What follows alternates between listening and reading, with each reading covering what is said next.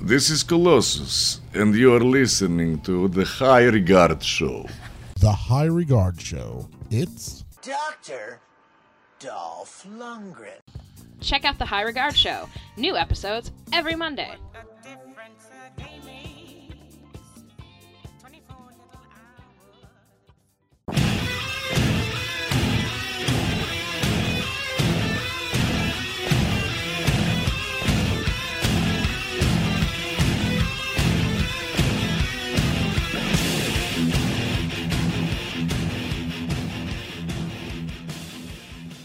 Hey everybody, I'm Tom. And I'm Nikki. And this is the High Regard Show. In which we talk about things we hold in high regard. Very high. High above Harlem. Way up on the third floor. Moving on up. Oh, it don't get better than that. No, sir, it doesn't. Happy anniversary, everyone. Happy, happy, happy anniversary to us, the High Regard Show. It's our one-year anniversary. You know, when we first started this, I remember sitting across the table from Nikki in this very spot. And saying, all right, I'm going to turn the microphones on. Let's make a podcast. And her looking back at me and saying, about what? And then being so quiet. And I'm like, you got to talk about something. And you just shrugging and saying, I don't know what to do. I was real big. Like the first like we the first couple weeks, I was like real big on like shrugging and making faces at you and stuff. And I'm like, I want, because I'm not used to being on this side of the microphone, you know? I'm usually listening to other people talk for, you know, my day job. So I don't like being the one to talk, but look what happened. I was going to say, it's that you've always liked to talk. You've just never done it into a microphone. And I still don't know how to do it into a microphone. Because I feel like every time I'm editing, you, you're never short of questions or comments. Sometimes you'll just mumble something as I'm editing, and I'll take the headphones off, and I'm like, what? And then you're like... oh, nothing, I heard a noise outside. And I'm like, and who are you talking to? Like, who are you telling that you heard a noise outside? I'm going to tell you something that, you know, maybe it's time that you know this about me. I lived alone before you came along into my life. I lived alone for ten years. Yes. ten years. So I was single for ten years. So I only had, like, you know, my friends to talk to. But, like, I lived alone and I liked being alone. So, like, I talked to myself. I admit it. Uh, you do a lot of talking to yourself, but somehow you kind of drag people into your conversation. It's kind of like you throw a net out. It's kind of like, I'm going to make a comment about a cat. And then I'm going to see. Because that's what I do. I talk about big cats. I feel like there's a lot of conversations that you start with a cat. Like, and then I'm, I'm, like, take that, I'm like, what? And you'll be like, oh, nothing. I just heard a noise outside. And we I'll put the headphones of... back on, and you're like, oh, it was a cat. And I'm like, take the headphones off. What? And you're like, it was a cat. Nothing. Don't worry about it. And I'm like, well, then why did you bring it up in the first place, man? Dude, you know that the feral cats in our neighborhood sound like dying babies. Oh, I do know that. But the fact of the matter is that... cat in the wall, eh? Still got to get the show edited.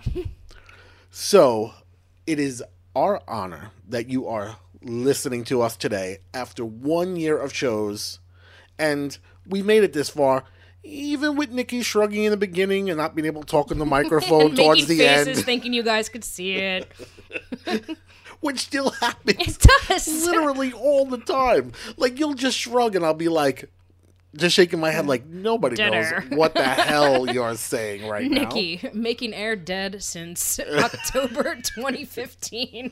Oh my God. So, again, thank you. We've lined up, I feel like, a very, very special, like, you know, we appreciate all of our guests, as you Absolutely, know. Absolutely, yeah. Like, we, we've no learned, doubt. We've got to talk to a lot of really cool people over the past year. And I feel like some of them, like, we look at and we're, like, going, oh, my God, like, this is, like, huge. This one, I feel like, is crazy huge. From a personal standpoint, for sure. Exactly, for sure. Because we have been fans of this guy for, I mean, I'm going on, like, for God's sakes, like, twenty years. Like, I have been a fan of this guy for almost twenty years. Just, like, wow. And when we got the chance to interview him, it was just like, holy shit, holy shit, holy shit. Yeah, and w- look, here's how it works out usually. Nikki gets, like, a press release, she'll read it, and then she'll say to me, like, what do you think about this person? And then it's kind of like, yay and nay, whatever, you know, see if we have room for him.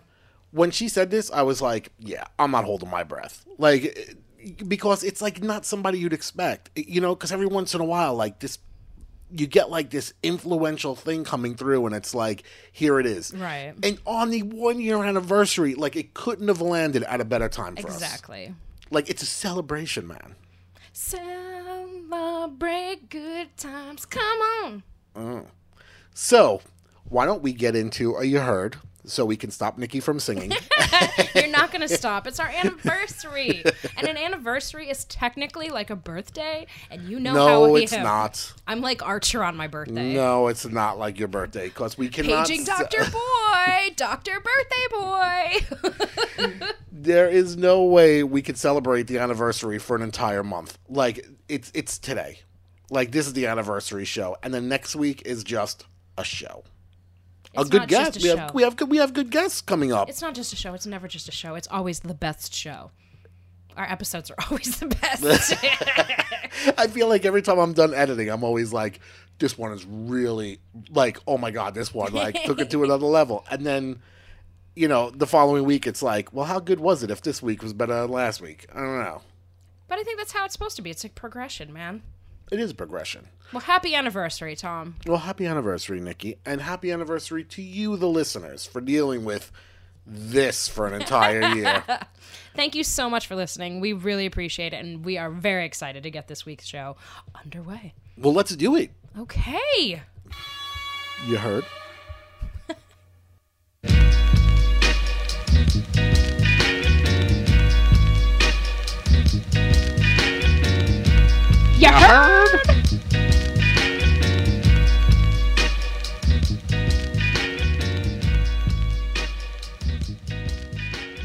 Okay. This week's You Heard is going to be just completely out of context because it goes with this week, something that this week's guest talks about. And I'll have to explain a little bit later. But this was heard on Broadway between Franklin and Leonard Streets. I don't want to lay down with that on my stomach. Okay. And that's this week's You Heard.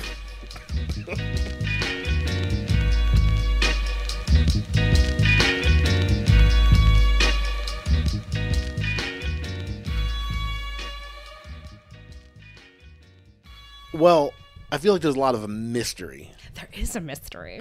And in my head... I'm picturing, like, our studio space to look like the studio space of, like, let's say, the Eric Andre Show, where it's just chaos all over the floor, just broken shit, but there's, like, that red velvet, like, curtain, like, behind us, and we're sitting at a desk, and we're all very professional and stuff like that. Mm-hmm. But we're really, you know, a small table and stuff. And, to, like I said, to get somebody like this, it's fantastic. Nikki, would you please do the honor of opening up the curtain a little bit and letting this interview come out from behind? I'll let the cat in the wall out of the bag. This week's guest is, you know, you'll recognize him from so many different things, but it's comedian, Brian, comedian, actor, writer, comic book writer, et cetera, so forth, true Renaissance man. Brian Posehn, who just released um, his new album, his new comedy album, Criminally Posehn. Um, it came out actually in August on Audible Channels. It had an early release screening on Audible Channels, and it's um, being it was released on September twenty-third um, through all digital, you know, outlets. So you can find it now and just listen to it. It is fucking hilarious. Like I could, I was dying when I was listening to it. Like it was. So, so, so funny. And the bit that, um, you know, I kind of like alluded to when you heard, it, it it kind of, you know, pays homage to a story that he told about his son waking him up one morning when he oh, was lying in bed yeah. with his wife. So please download the album so you can hear that story. Because I feel to. like just for that story alone. It was just, oh my God. Like, and you could hear the horror of the audience, but then like, you could also hear him trying to explain because like, it is funny, but you're just like, oh my God. Like, I'm so glad this did not happen to me. So without further ado, let's talk to Brian Posehn and see what's up with his new album and what else he has going on. Let's roll that bean footage.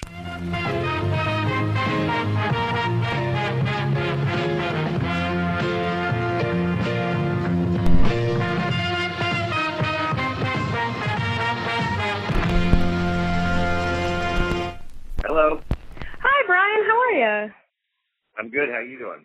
Good, good. Thank you so much for speaking with the High Regard Show. We really, really appreciate it. Of course. So um, I'd love to start off by talking about Criminally Posehn, which was released last month via Audible, and will have its wide release on September twenty-third. How long was this album in the works? That one, uh, I think about a year and a half, two years. Uh, my uh, my turnaround has gotten a lot shorter on generating new material, and so that was kind of the quickest at this point. Um, uh-huh. Between records, and, um, so after I recorded The Fartist, I immediately started writing new stuff, and uh, that's what Criminally Posehn is.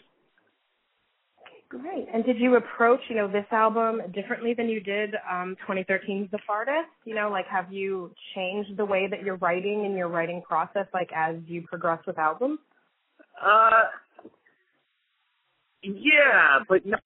It, it just sort of organically happened. I mean, as I get older, I my style hasn't changed intentionally, but I but mm-hmm. I've noticed that, um, especially on Criminally Posehn, uh, that last record and then and then the new material I'm recording right now, uh, I feel like I've kind of uh, gone the storyteller route, or you know, I'm not.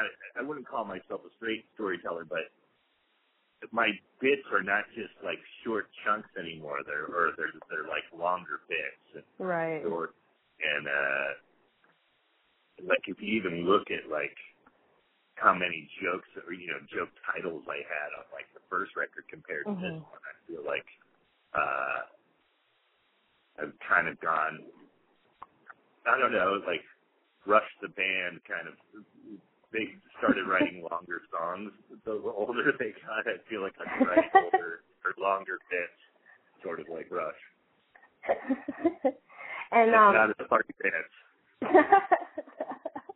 And you know, what is your writing process? Is it something that you do every day? You know, are you constantly observing the world around you? Do you set times for yourself? What's that process?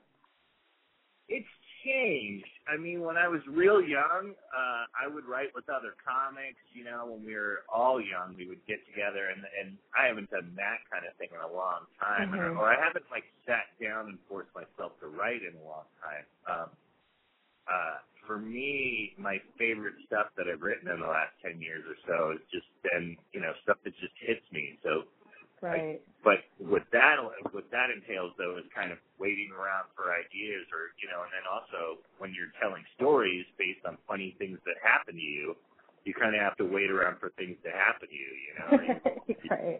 your wife to do something or your son to say something stupid that you can hope you can uh, get five minutes out of. You know, uh, so it's it's a weird thing, um, kind of finding yourself just. When you when you're hoping that life gives you material, you you know, then you right. get to a certain point when you do have to kind of self-generate. If that makes sense, you know. Well, do you do you bait your wife into hoping that she gives you something funny to come back with? No, but no, but I, I feel like you you uh, you definitely stay on your toes and more aware of like, oh my God, something has to happen. And, you know. um. Not so much Criminally Posehn, but what I've recorded since then, or I haven't recorded it yet, but uh, I'm already have an hour of material this year just since I recorded that. And, oh, my uh, gosh. That came about from kind of forcing myself to try to think of topics that I haven't uh, tackled before. You know, right. So many of my friends have uh, touched on politics, and that was something that I always stayed away from. Mm-hmm. For a couple of reasons, but uh, I feel like this is the year to kind of uh, uh, let it be known uh, how I stand. Definitely. Everybody else is. So it's like... Yeah, no kidding. Just, like, and wow, not just uh, comedians. No. Yeah, I mean, it's ripe. I mean, it's such a funny... Yeah, it's such a crazy year, but... And uh, you recorded this album as part of Comic-Con um, in San Diego. You know, what was that like? And, you know, did you get a chance to go to Comic-Con and kind of geek out and be a fan yourself? Well, I kind of don't need to at this point because I've been going to Comic-Con for so long. Right. Uh, and uh, I'm one of those nerds that's like, ah, it used to be better. But uh, you know, I have some friends that are so old and cranky they don't even go anymore. But uh, no, I was able to, uh, you know, now I'm I'm looking at Comic-Con a different way. Uh, I have a, a young uh, I have a young nerd in my house. Uh, he, he was uh, he was six when I recorded that, so uh, he and I uh, went to the con together, and that was uh, that was the first time he went with me. So that was a blast. It's a So oh, I did get awesome. to answer your question. I did get to uh, partake in the nerdiness, but it was fun awesome. with my little uh, my little mini nerd uh, at the Lego table and all that. Awesome. Yeah, yeah. And and you know that kind of like what you said kind of brings me to my next question. You know, nerddom is so mainstream right now. Is there a yeah. downside to having geek interest be so much more popular now than ever before to people who were in this just all along? I don't think there's a downside. No, it's, it, to me, I, I don't see a negative to it. I mean, you know, would I have liked to have been treated better when I was young as a nerd? Would I would I like to if people understand me? Would I like to if, if hot girls had I Heart Nerds T-shirts when, when I was uh, seventeen? Yeah, but I'm not going to be the bitter old nerd and go, wah, you know. I I, uh, I instead I enjoy uh, how popular everything is. I mean, I love that there's all these T shows on T V that I love that I can watch a Green Arrow show, and I love that I can watch The Flash and. You know, and all the Marvel stuff, and I love mm-hmm. how popular that is now. And, I mean, sure, we might all get burned on it at some point, and, you know, sure. the quality is always going to be one hundred percent too, but uh, I love uh, how it is. And, and as a comic book writer, mm-hmm. I really appreciate uh, how there's young fans now, which is something like even ten years ago, if you went into a comic book shop, there weren't sixteen-year-old kids walking around a comic shop. There just weren't, and, right. and now they are.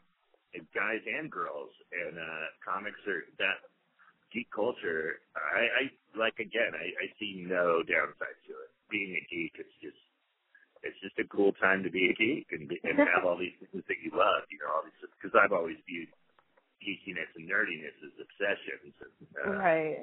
Fun to have these obsessions that other people uh, share with you. You know.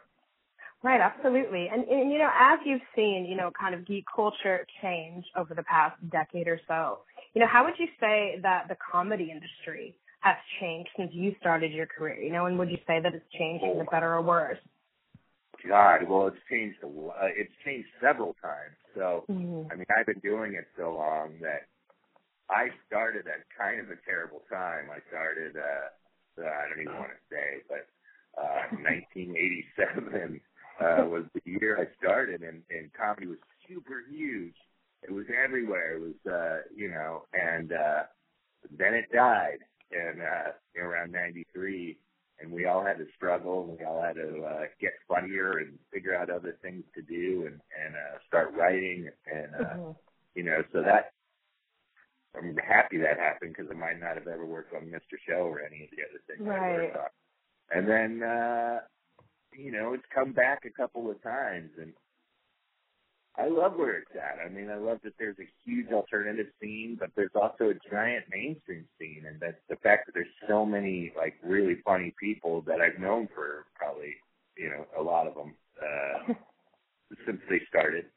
Right. You know, it's nice to see that there can be, um, you know, headliners at Gaffigan's level and Schumer's level and, uh, you know, playing those giant places, and, and uh, there's there's room for everybody. You know, it's right. not, I feel like it's not as competitive as it was. Well, I mean, there's more, and so you would think it would be more competitive, but it, but it, to me, and it might be also that I'm an old man and I live in the valley and I'm not, like, uh, you know, talking to other comics that much, but to me, I think it, it's cool that there's so much of it.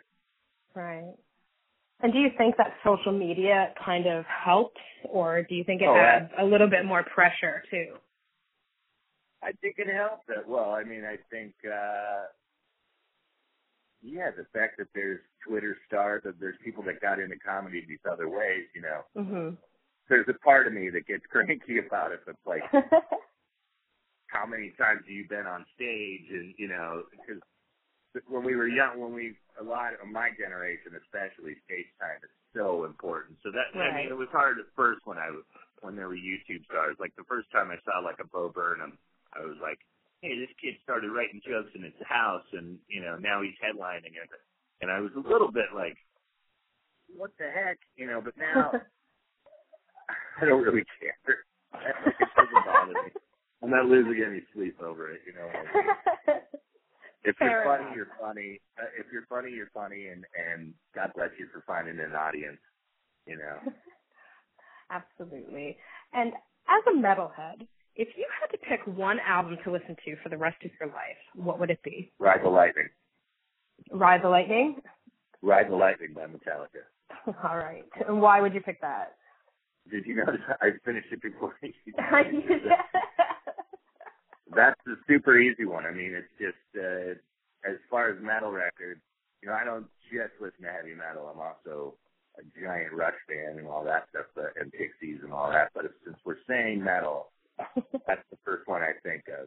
Uh, that's the one that I probably played more already. I mean, uh, I might as well have only had one record because uh, my entire collection. That's definitely the Metallica record I played the most, and probably, I mean, if Iron Maiden would be up there too, but uh, I can rest easily. With, yeah, Red Light.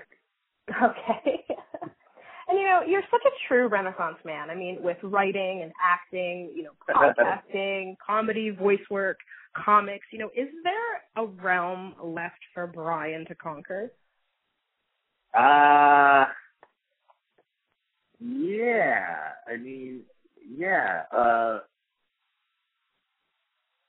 I want to do more movie stuff, you know. Uh, at this point, I haven't had a, a thing in theaters with my name on it, you know. Run, Ronnie, Run uh, was a bunch of us, mm-hmm. and it never made it to theaters.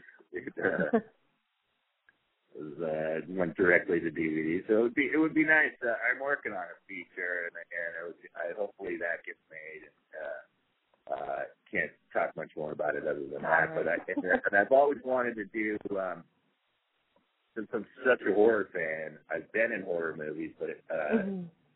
it, it would be huge to direct and write one at some point. And uh, ideas, and that's something I feel like I could. Uh, it wouldn't be straight horror; there would definitely be comedy elements to it. But uh, that's something I feel like before I'm done, before I retire, I would like to. Uh, I would like to try that.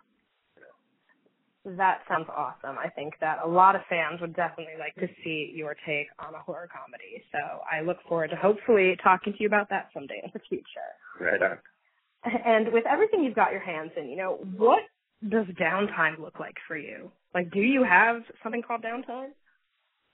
Yeah. Oh, for sure. And, and being a dad, I I, uh, I make sure that I do. Uh, you know, that's a, a super important thing to me. I mean, even though I'm on the road a lot, Um, Sundays are like the most important thing to me, and and that's uh, just to be with my, my son and my wife and my crazy dogs all day, uh, you know, whether it's just staying at the house and swimming and that kind of stuff, or, you know, I even like going to Target with my family because uh, I, I really value, I do, I, it sounds corny, but at this point, I, I, you know, I really value the moments that I'm here, you know.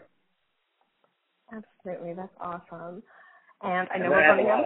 I, I play guitar, I, uh, but I'm, I'm, you know, that kind of stuff, and, and then I do stuff with my kid. We're, we're always involved in Lego projects. I'm uh, trying to teach him to like good music and that kind of thing, and you know. Oh, cool! Very cool. Well, that's awesome. And and you know, finally, um, of all the characters that you've played throughout all the facets of your career, which is one that you would like to hang out with? Um, wow, that's a good question. Uh, the obvious one would be Brian from Sarah Silverman because it's really me. It's just hanging out with myself, a gay version of myself. It's still the same. um, Jim Kubak from Mission Hill. Okay. Uh, he was. Uh, he was He was kind of the proto-hipster. Uh, you know, I, I would hang out with that dude. All right. Awesome. Well, thank you so much, Brian. It was so great to talk to you. I've been a big fan for more years than I think either of us want me to admit. So, you know, it was really, really great talking to you. Thank you cool. so thank much. Thank you. Great questions. Thank you. Thank you. I appreciate that. Have a great rest of your day, and I look forward to, to seeing that movie someday. All right. Thanks. All right.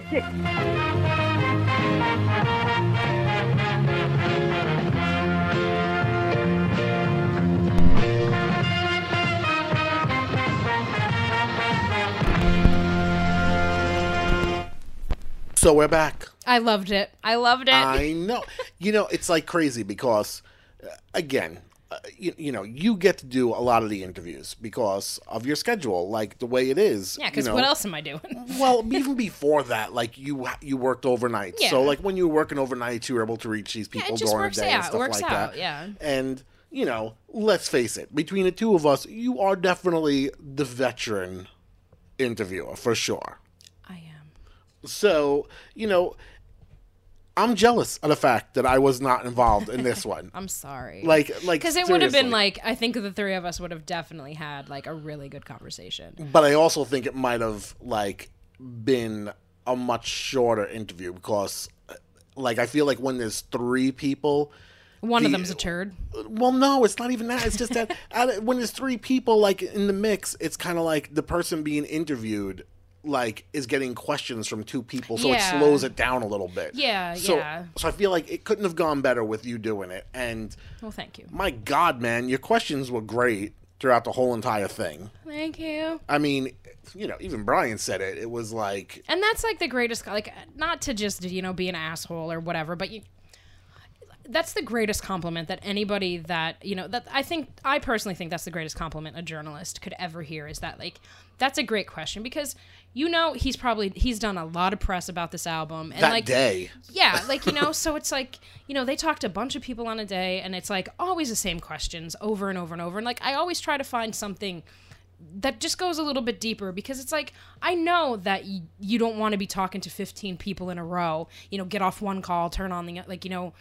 So it's like you try to find that to like say like, wow, like this person really, you know, d wasn't just like, it wasn't just somebody like doing an interview to write a story. It's somebody who really like was interested in what they were talking about.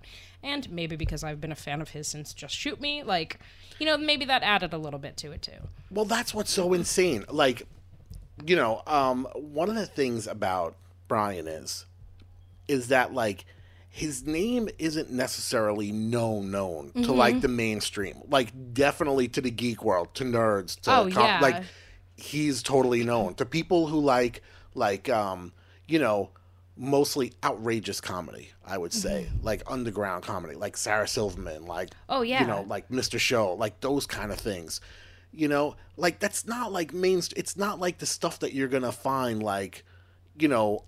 on mainstream T V like every single day. It's not like right. that kind of stuff. But when you see his face, you're like, oh my God, I totally yeah. know that guy because he is fucking everywhere. Exactly. And he has a face that you know. And f for example, I, like, you know, Tyler came home from school and she was like, oh, how was your day? Blah, blah. And I'm like, oh my God, I had a really great interview. And, and she, she said, oh, with who? And I said the name and like, it didn't register. And I'm like, you know him. And I turn, I, f I brought it up. Um, I brought up his picture on Google and she was like, oh my God, I love him from The Sarah Silverman Show. And I'm like, which is so weird, weird because Tyler is seventeen years old. I mean, The Sarah Silverman Show has been off the air like for so long, I feel but like. But you always watched inappropriate things with your kids when they were little. So I'm trying to set them up something. for the future. Yeah. I mean, I feel like I did a good job yeah. setting her up for yeah. the future for sure. Definitely. So is Sarah Silverman, like The Sarah Silverman Show, is that where you, no, because you were a Mister Show fan. Yeah, I was a Mister Show fan. And I didn't so get into Mister Show until like last year when, or earlier when this year. When I made year. you watch it? Yeah, because like we tried to watch it and I just like, I don't know, like my comedy tastes have changed over the last like two years or so. So when you tried to show me that like earlier in the relation, early in our relationship, I was like, I don't like this. This is what like ridiculous. And then, you know, through my love of Arrested Development and then, you know, Better Call Saul and stuff like that. Like I, I fell in love with Mister Show and then, you know, Bob and David. So yeah. And, and that's the thing with his career. He has been in so many things. So many things. That I feel like if you asked twenty people where they know Brian from, like probably fifteen of them will say either like Mister Show or Sarah, Sarah Silverman mm-hmm. Show. Because they both were such cult shows. And then easily the other five, it, it's it's like a shotgun blast. It could be from anywhere. Well, yeah, because like I said, like I loved um, Just Shoot Me because, you know, I was a young aspiring writer. This was about, you know, a fashion magazine. Um, like the staff at a fashion magazine, and he played Kevin Liotta, who was later found to be a like relative of Ray Liotta. And, you know, he was the mailroom clerk. He was in love with um, Nina Van Horn, who was Wendy Malick's character. And Wendy was like the sassy older woman who just was like so just saucy. And she always like, you know, was very, very sarcastic. And he had a big crush on her. And it was just, I loved that show so much. And that was my first introduction to Brian. And every time he's ever popped up in something, I'm like, holy shit, that's the guy from Just Shoot Me. And then it was like, he's on Sarah Silverman. He's on this. And it's like... But he's so much more than just the actor that you see. Yes, which we will get into on this week's Did You Know, for sure. Okay. So just hold will, your horses before I'll, you ruin my whole segment, for Christ's sakes. Asamadana. That's a good idea. But, I mean, this is, like, the coolest thing about doing the podcast. Because, again, when we first started, it was like, what are we going to talk about?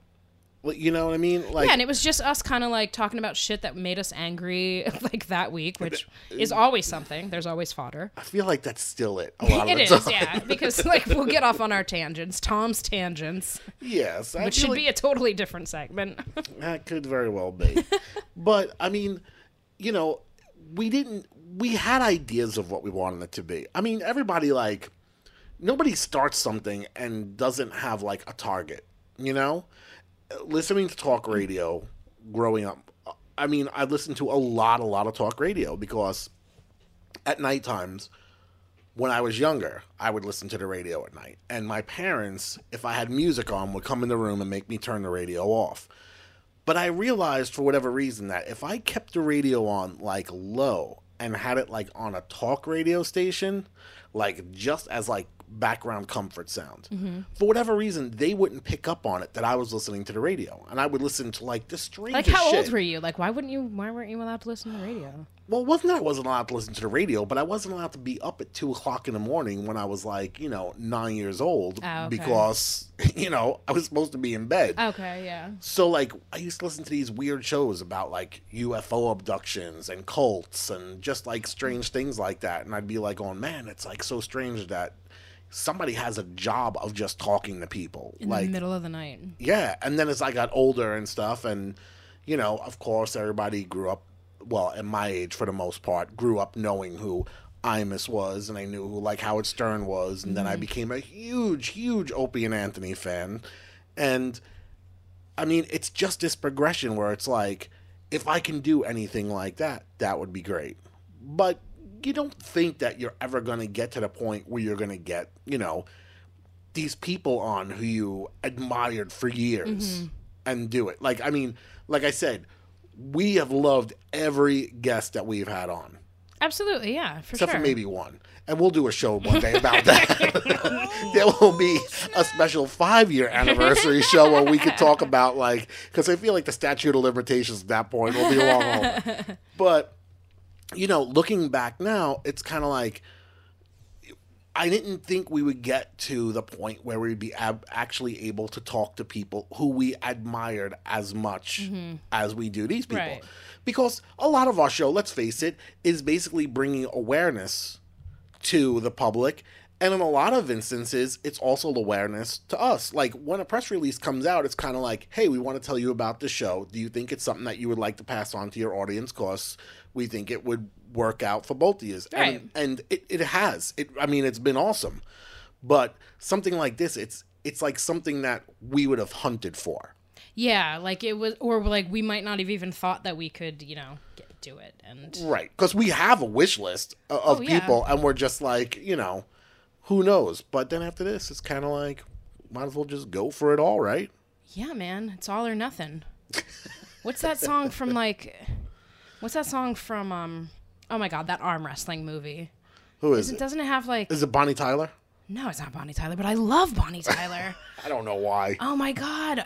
Totally Eclipse of the Heart, man. That's a to- that's a friggin' great song. All right, let's get back to Brian, because that's just ridiculous. Well, first now. of all, you were the one that got us on a tangent, Tom. Well, this is a good segue into what Brian said about longer bits, which is what, what he has Thanks, also Brian. evolved into. Like, he has evolved into a longer bit teller, which is a skill that is not easy. I mean, you and I know we've been to a shit ton of comedy clubs over the last year, especially over feel, the last year. I feel that we, and by we I mean you, I feel that we've gotten like pretty good at reeling back in. Because like in the beginning, like it would just be like on and on and on and on and on. I mean, like there are some stories like just that, now. that some stories that you just will not take my clues of eye rolling and hand gestures to just.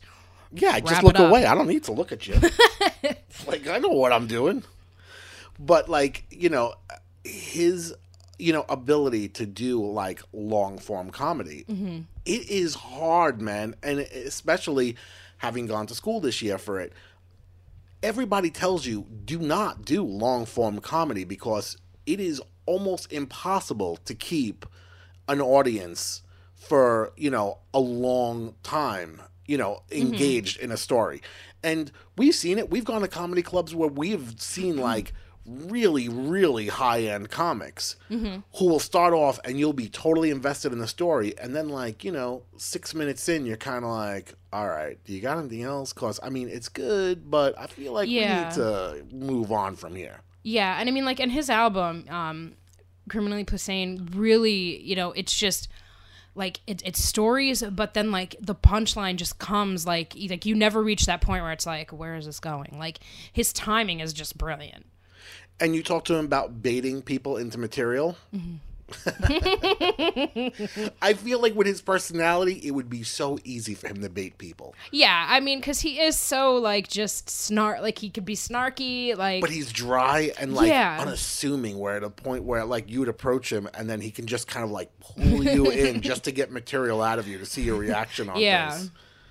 So, um, what else do I have here as far as notes? I don't know. I, I can't read your writing either, babe. I like the fact that he brought his kids to Comic-Con for the mm-hmm. first time this year. Yeah. I remember when I brought my kids to Comic-Con for the first time. Mario Lopez. Mm, yes, this is the Mario Lopez moment of the show. But, like, it is, you could, you could go to, like, any big convention, and the first couple of times you go, it's, like, exciting and stuff. Mm-hmm. And by the third time you go to it, you're like, ugh, man, like, I just don't care anymore to go back to Comic-Con. Like, I'm at the point in my life right now where it's great for, um, you know, for stories yeah, and content. Yeah, when we went as, you know, civilians, um, because I, like, the first year that I went, I think we covered it. Like, we took pictures and stuff, so, like, we didn't have, like, interviews or anything like that. We just interviewed people, like, on the floor, and we talked to, like, vendors and attendees and stuff. And I was like, oh, my God, Comic-Con, it's crazy and blah, blah, blah. But, like, as someone who was never really, like, that big of a comic book person, like, I loved going there because it was right when, like, Marvel was really getting, like, you know, with Captain America was coming out and the Avengers was coming out. And I was, like, really, really excited about that. And I liked it better when we were in the press area doing the press interviews. Oh, and, yeah. like...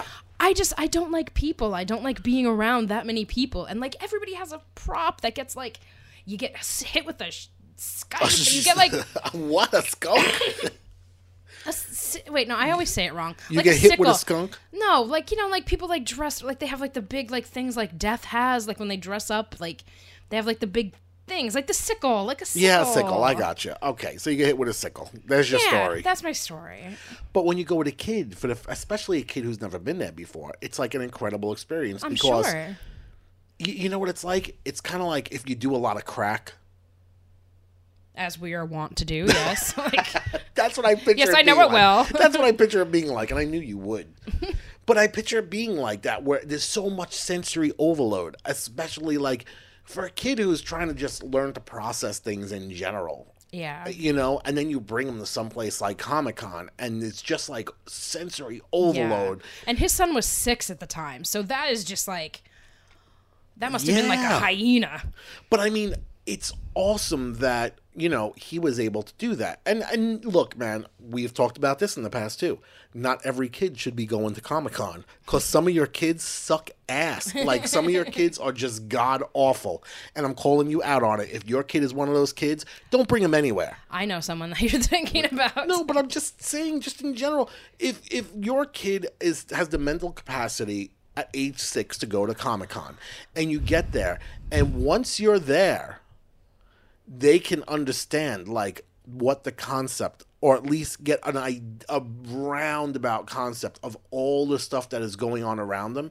It's just going to inspire them to do more in life down the road, because they've seen something so big, right, that when other people their age growing up starts telling them, like, we can't do something because of this, they can reflect on something so massive like this and be like, dude, you could do anything. Like, I was at a building when I was six years old, and there was a guy with a sickle just swiping at people for no reason whatsoever. Like, you can literally do anything in this world. There you go. Good story, bro. Thank you. Um, let's see. What else? Um, uh, Did you ever try printing? I was thinking about doing some printing. Like, you should, like, if I could just, I don't know, man. If I could just like, like just explain the mood right now. Tom has his laptop open with a piece of paper with his chicken scratch written on it, and we have a light on, and he's squinting, trying to understand his own writing. You should have been a doctor. I wish you were a doctor. If I was a doctor, I'd be able to diagnose myself. I probably wouldn't be starving right now. There you go. Well, that's not the way it is, though. Let's talk a little bit about um, horror comedy, which is something that Brian wants to get into, which I know that my... Mario Lopez. My, my Mario Lopez, but I was going to say one of my other uh, people who I hold in high regard has gotten into over the past years and uh, didn't do so great at it. Kevin Smith. I mean, oh. you know, he's another guy who tried to get Why into the horror comedy. Do we have type to thing. Talk about this? Because it's our anniversary, and this is how you treat me? Because I feel like if we're going to bring up horror comedy, we have to bring up Tusk because of how disturbing it is. I'm going. I'm like trying. Like I'm like blocking my ears. I mean, it is definitely a genre which there's just not a lot of success in for the most part. So I, I love the fact that somebody like Brian is like going, no, man, I'm not going to shy away from that because it hasn't been that successful in the past. I still feel like I'd want to take it on. And I feel like at some point, somebody's going to come up with the formula that is going to, like, make a good horror comedy that's going to set the standards for all other com- horror comedies mm-hmm. going forward. So why not let it be him? Yeah, I think it would be great. I, and as long as it doesn't involve somebody getting made into a walrus with their own skin, like, I am all for it. I will never get that out of my head. Like, I will never, like, unsee that. And I, I hate Kevin Smith for that. Listen. Which we've talked about in a past show, so I'm not going to get any further. I just want to break it down for you. Please don't. The genre is called horror comedy. Horror is the very first part. If, I understand the horror. You, if it didn't disturb you, it wouldn't have been the horror aspect of the it. Horror. It would have been a comedy. The horror. And we know he can slam dunk a comedy. I mean, Kevin Smith and Brian Qu- both can slam dunk a comedy. That's Kevin not Smith a thing. Questionable on That's some occasions. Bullshit. On some occasions, I am allowed to have my opinion. It's it's a false opinion. It's a false opinion. Oh my God. Okay. It is invalid. Kevin Smith is awesome as far as comedy okay, goes. Okay. Okay. So, okay. Okay. Tom is very hungry right now, so I should not poke the bear that has an empty stomach that is shrinking. I feel like if you hit my stomach with a pencil right now, it would make like a tin sound, like ping.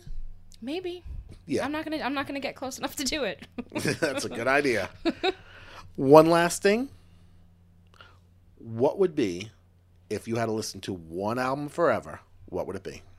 Me? Yeah. I mean I Because I asked, yeah, I asked him about his metal album. And he yeah. picked, and he picked Ride the Lightning, and I kind of cringed a little bit because I know your thoughts on Metallica. Yeah, it's it's not more, it's it's more a Lars Ulrich problem. Like, I, I have a major problem with Lars Ulrich. I mean, aside from just his... Because he ruined Napster? no.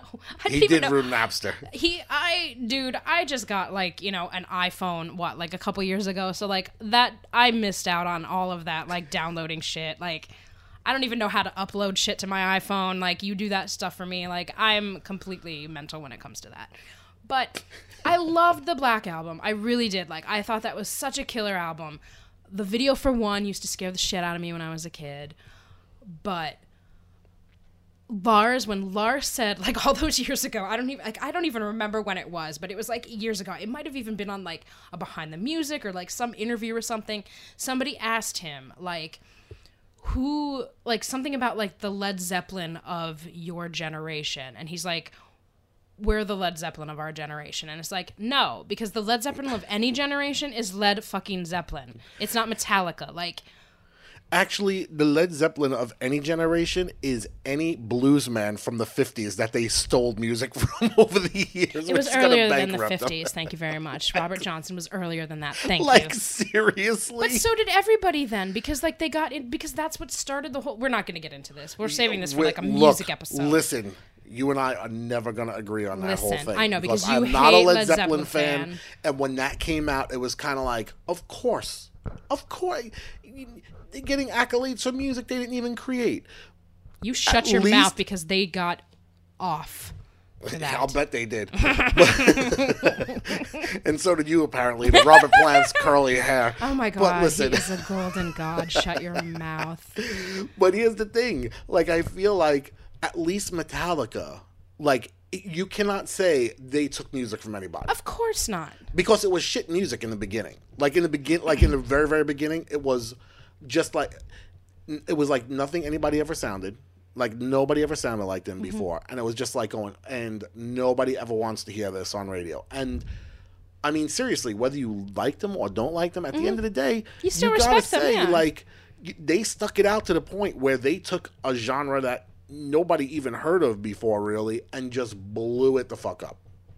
And in that regard, if I'm going to give that same respect to Metallica, which I do, I totally respect them for what they've done for that genre of music. Yes. But you should still respect Led Zeppelin, because without Led Zeppelin, bands like Metallica and other metal bands and heavy bands, because, like, Sabbath and Meta- and, you know, Led Zeppelin came around all around the same time. So, like...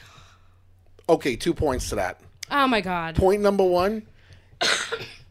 Point number one is you did hear all of the Led Zeppelin songs before they came out, twenty years before they came out. Oh, number shut one. up. You didn't even so know that until... New. Number two. You half read a headline. No, no, no. No, no, no. This has been going on for years and stuff. People have known, but nobody has really brought it out to the forefront until recently. Now it's, like, just common knowledge that they're thieves. But number two... But number two with the Led Zeppelin thing is Led Zeppelin saying they're not, they're bigger than the Led Zeppelin of their generation. Metallica's saying they're bigger than the Led Zeppelin of their generation. What? What are you talking about? What the hell? Shut up. Okay, anyway, the album that I could listen to for, like, the, if I had one album to listen to, and it's not a metal album, but it's Grinderman two. It's Nick Cave and the Bad Seeds, Grinderman two. Okay, fair enough. That would... be kind of depressing, right? Like, it's depressing, isn't it? No, no, because Grinderman two is like, actually, no, it's not Nick Cave and the Bad Seeds. It's Grinderman, which is like an offshoot of Nick Cave and the Bad Seeds. And that was how I got in, like, that's how I fell in love with Nick Cave as a writer, a musician, and just an all-around muse to my craft of writing. Well, very good, very but good. But Grinderman two, because it's just so, like, raw and, like, it's, like, garagey, and it's raw, and it's sexual, and then there's, like, Palaces of Montezuma, which is just, like, this uplifting, like, really pretty song that mentions Steve McQueen, who is, like, my favorite actor, and it's just, like, it's so awesome. Like, I would listen to that. I listened to that for nine months straight when, after I discovered it. Mm. All right. Well, what about good. you? What would you listen to? It changes so often. It really, really does. Xanadu soundtrack calling. Well, I would say it would be up there for sure. It would be a choice for definite. So. That's it. But if I had to pick one, like, there is one album that no matter what song comes on, it's like, oh yeah, I got to get more of that. And then I'll automatically go to, to the iTunes library and I'll just like hit on the album and play the whole thing. And when I see, you give me a smirk right I'm now, not, and I wish I'm... the people could see it. I'll put the camera on your smirk-ass face. I'll let everybody see it like because because you're waiting for me to say something like, well, no matter what it is, you're waiting to make I fun. Know. And after I say it, you're going to be like going, oh yeah, that would be I'm good too. I'm not going to make fun of you. I don't make... The very best of the Foo Fighters. Well, goddamn. Because... how many months in a row do we listen to the best of the Foo Fighters? Like, it's just on loop nonstop. And I can go like, I can go like weeks listening to it and then be like going, all right, I need a break from it. And I could turn it off. I could take a ride to work. By the time I'm out of work, I can have like my, like iTunes on shuffle. Yeah. And then like a song will come up and I'll be like, oh, Alondria. Oh, uh, best- let me go back in and just put it back on. Like the Foo Fighters best of again, and just like I take a break for like three hours and I'm back on it again. Dude, Foo Fighters is literally one of the only bands who I will never fast forward when it comes, because I listen to shuffle a lot because I have such like we both do we both have such diverse shit on our on our phones. But when when Foo Fighters comes on, man, I never hit shuffle, or I never hit like next, with where sometimes when Nick comes on I'm like, I can't, I'm not in the mood for this song. Like, because I find that shuffle like brings up the same shit over and over and over and over, like the same songs. So I'm like, okay, I don't need to listen to like Red Right Hand again or like O'Malley's Bar or something. But like, or sometimes I'm just not like, okay, this is too deep. This is too like down for me, this one song. But like when Foo Fighters comes on, it's just like, yeah, motherfucker, yeah. Because Dave fucking Grohl. Is yeah. that what it is? Yeah. Is that what it is? All yeah. right. Good, good, good. Very good. All right. I'm sorry. I just like had a, I just like, woo. All right. Having said that. Well, thank you, Brian, for that, like, yeah, interview. We do definitely yeah. appreciate it. Um, what do you say we get into a Roly Poly Roarty?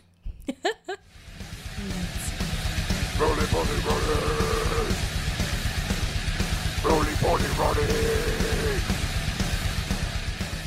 So here we are, ready for another segment of Roly Poly Roarty. Yes, we are. Week two for you. Yay. I'm going to tell you right up front, um, today isn't a good day. Today, yeah. Today is not a good day. It you started have... off as a good day, but... You, when, now I was gone for the early part of this week. I went home to Pennsylvania. Lucky you. Exactly. From the little tete-a-tete that little Tyler Durden and I had in the hallway earlier. But, you know, I was gone for most of it. But when I left you, you know, we had said already that, like, the very first day was really, really bad. And then by Sunday, the day before I left, like, it seemed like you were doing better. And then now all you're talking about is food. I know. And I'm dreaming about food. I'm thinking about food. Like, it just doesn't end right now. Like, I don't know what it is.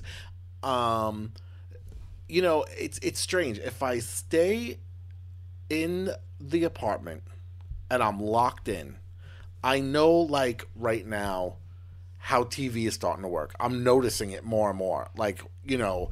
come midnight, it's all the junk food ads of that course, come on and stuff yeah. like that, because they're reaching out to, like, you know, our typical stoner demographic that we like right, to the read. Munchie eaters. Yes, a bunch of munch, munch, munches.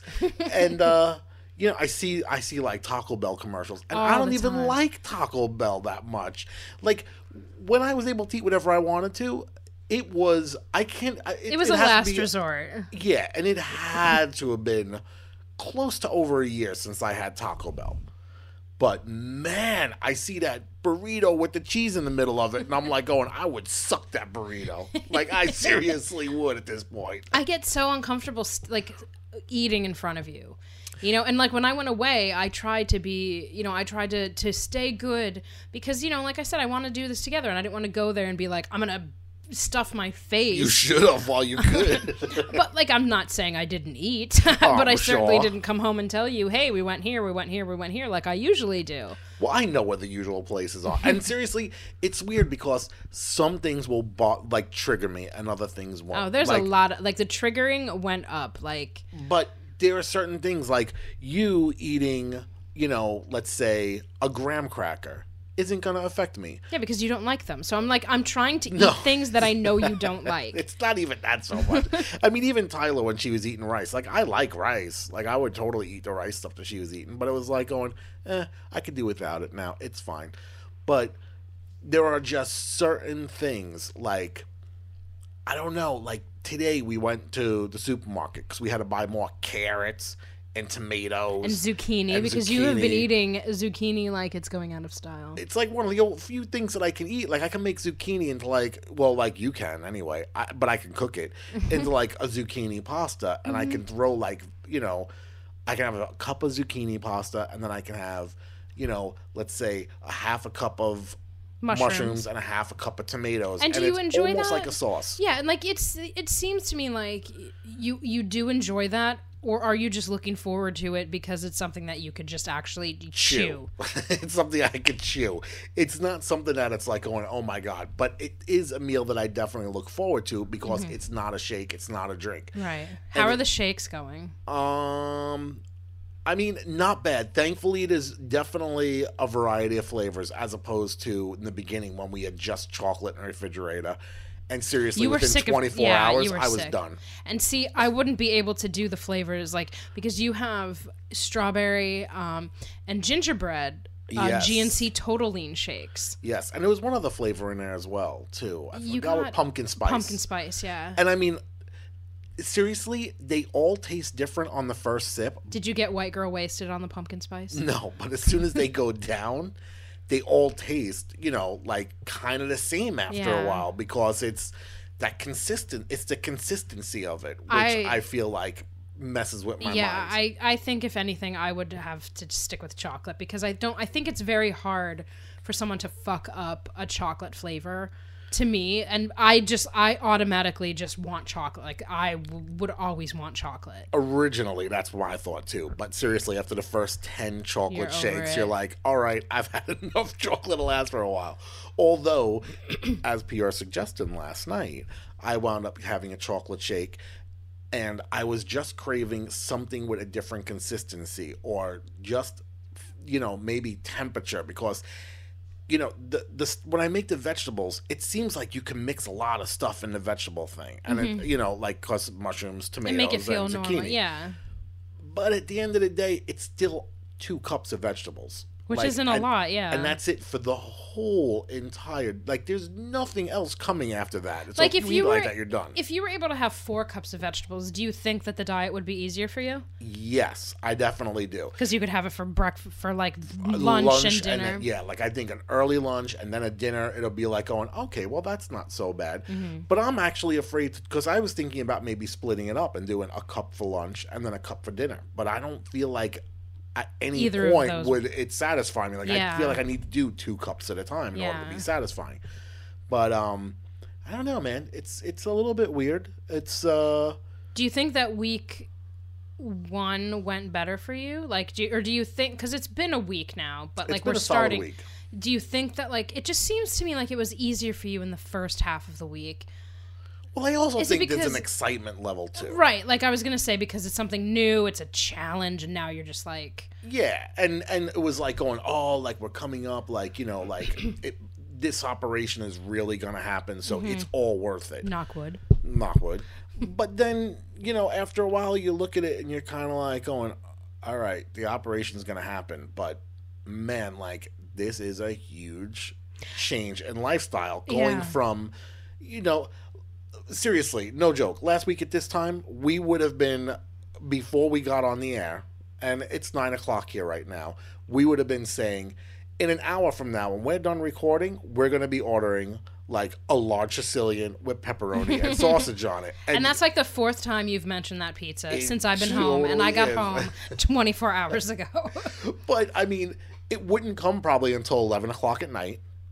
And we would seriously sit down and eat almost an entire Sicilian right. pizza. And which is why we're in the place that we're in right now. And it's also a week ago that this was happening. And now it's, you know, I had a cup of vegetables yeah. today and five shakes. Well, three at this yeah. point. I got two more left. And even, and like, you know, not just to like Mario Lopez it, but like,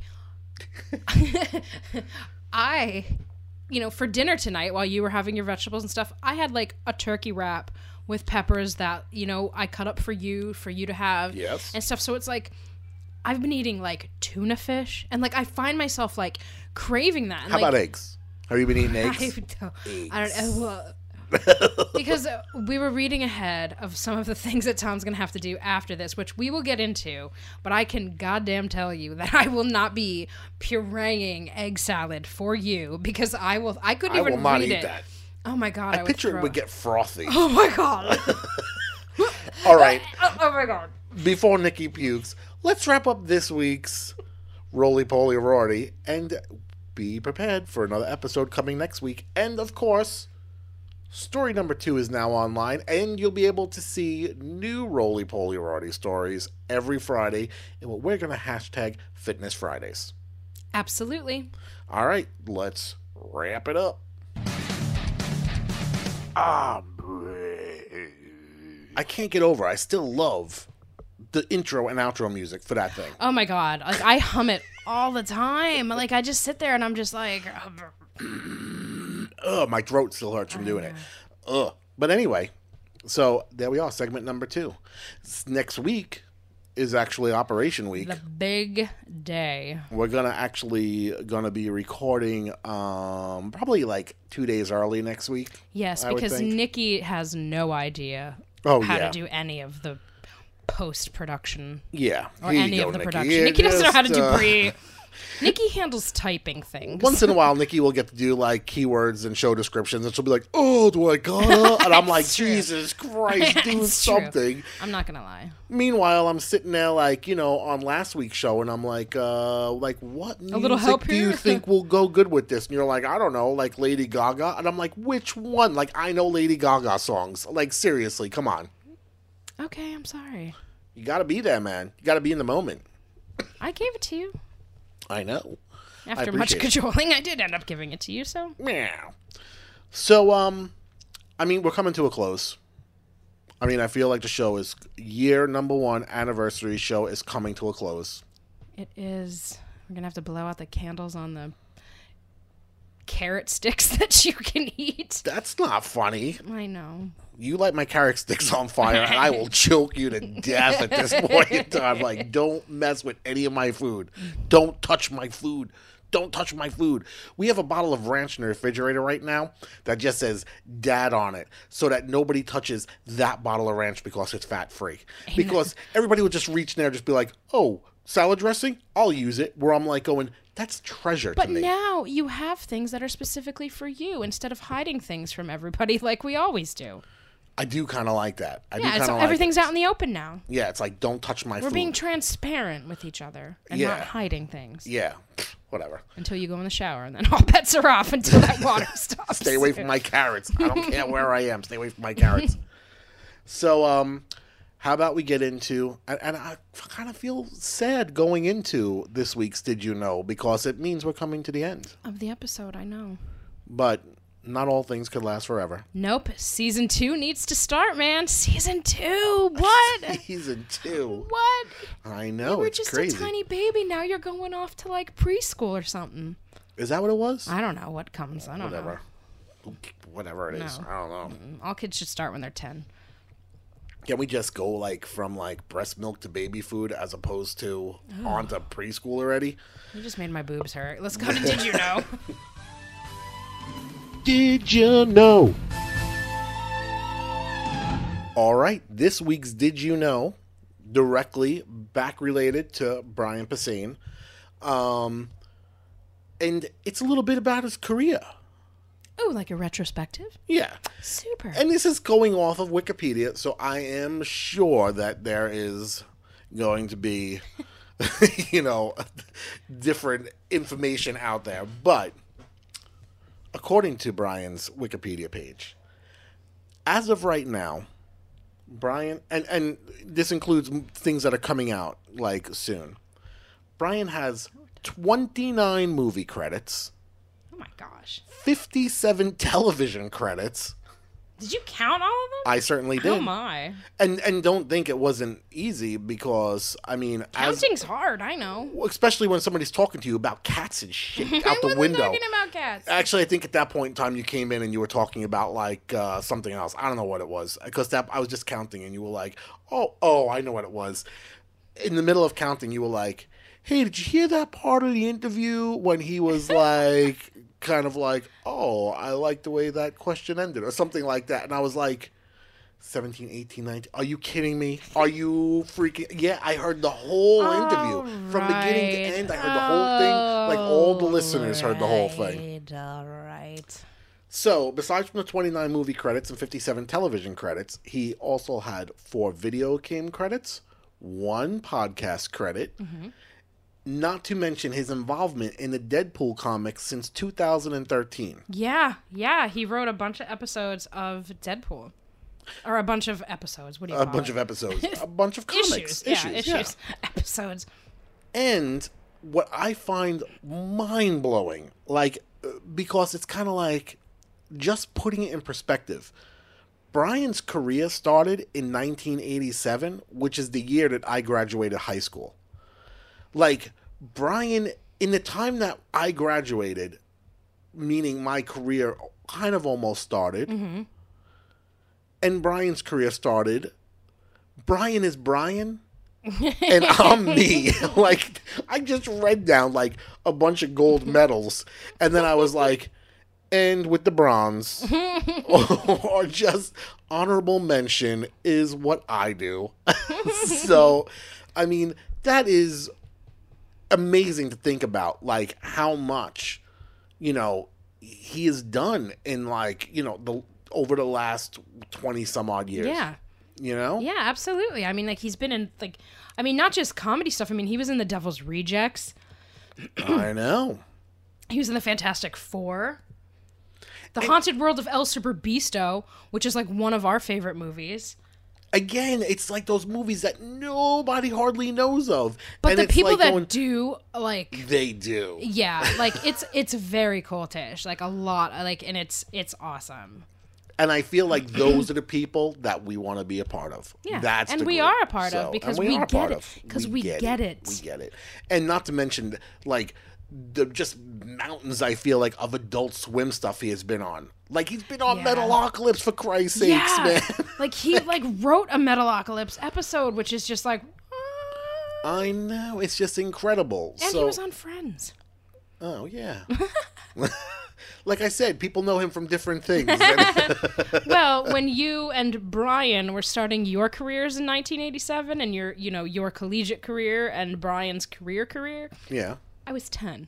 Oh, is that when you were pooping your pants? No. Because I heard stories. I was three, and Whatever. It is completely appropriate to poop your pants at the age of three in certain situations. I feel like that story has been exaggerated by someone, because that age yeah, my changes brother. constantly, constantly. My brother. I was three. I remember a couple of, like, after parties of you calling up, and I was like, there's a possibility you might have pooped your pants. I'm a habitual pants pooper. There are worse things to be in the world, sweetheart. Is there? I guess. All right, so that is this year's final Did You Know? Season one's last Did You Know? Did You Know? And on the anniversary of our first show, Tom let me get the last word in a segment. Holy shit. Well, I figured maybe we'll do this going forward, because maybe I don't want to talk no more. Maybe I'll just sit here and listen to you. I doubt that, Mario Lopez. Well, we do want it to be a funny show, so maybe I'll continue to chime in every once in a while just to help you out. I'm going to we'll eat your happens. last two carrots. You better not eat my carrots. I'm going to do it just out of spite, and then I'm going to chomp it, like, and then I'm going to spit it in your face. If you waste a carrot, I'm I gonna will. Waste I will. It. I'm going to waste a carrot. You know why? Because I can. I will eat those scraps off the table at this point in time if you did it. That's what it's coming down to. God damn it. So, everybody, again, thank you so much for making the first year just worth coming back to week after week, man. Like, we yeah I, we love it. Like, we really, you know, it, it is a labor of love, but it's one that, like, man, I don't know what we would do with ourselves if we didn't have this show to, like, for our creative juices to keep them flowing. We'd probably watch, like, a lot of cool movies and yeah. go out, like, and roam around the city and, you know, do, you know, True. things. Oh. But, you know, that's fine that we don't, because I don't like going outside. and I'll watch T V until two in the morning anyway. Well, we just want to say one more thank you to Brian Posehn for talking to us this week. It was amazing. We are so, like, happy that we were able to speak to you. Be sure to check out Criminally Posehn, which you can find, you know, everywhere now. It's hilarious. I highly, highly recommend it, if especially to hear the story about his son, because, wow. All right. If you want to learn more about the High Regard Show and follow along also with the... um. progress of the bariatric surgery, which is in a segment we like to call Roly Poly Roarty. Check out our website at high regard show dot com, and of course you can always send your comments to high regard show at gmail dot com. And you can also join the fun on all social media channels as High Regard Show. And we're also going to be documenting Tom's weight loss journey on our Instagram page. So you're going to be able to see, you know, before and after photos and, you know, each weekly progress. Again, everybody, thank you so much. It's been a blast.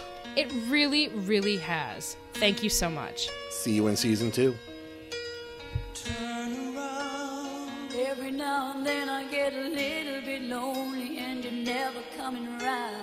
Turn around. Every now and then I get a little bit tired of listening to the sound of my tears. Turn around. Every now and then I get a little bit nervous that the best of all the years have gone by. Turn around. Every now and then I get a little bit terrified, and then I see the look in your eyes.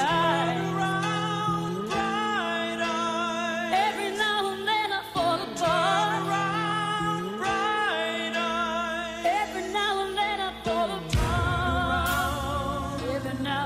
I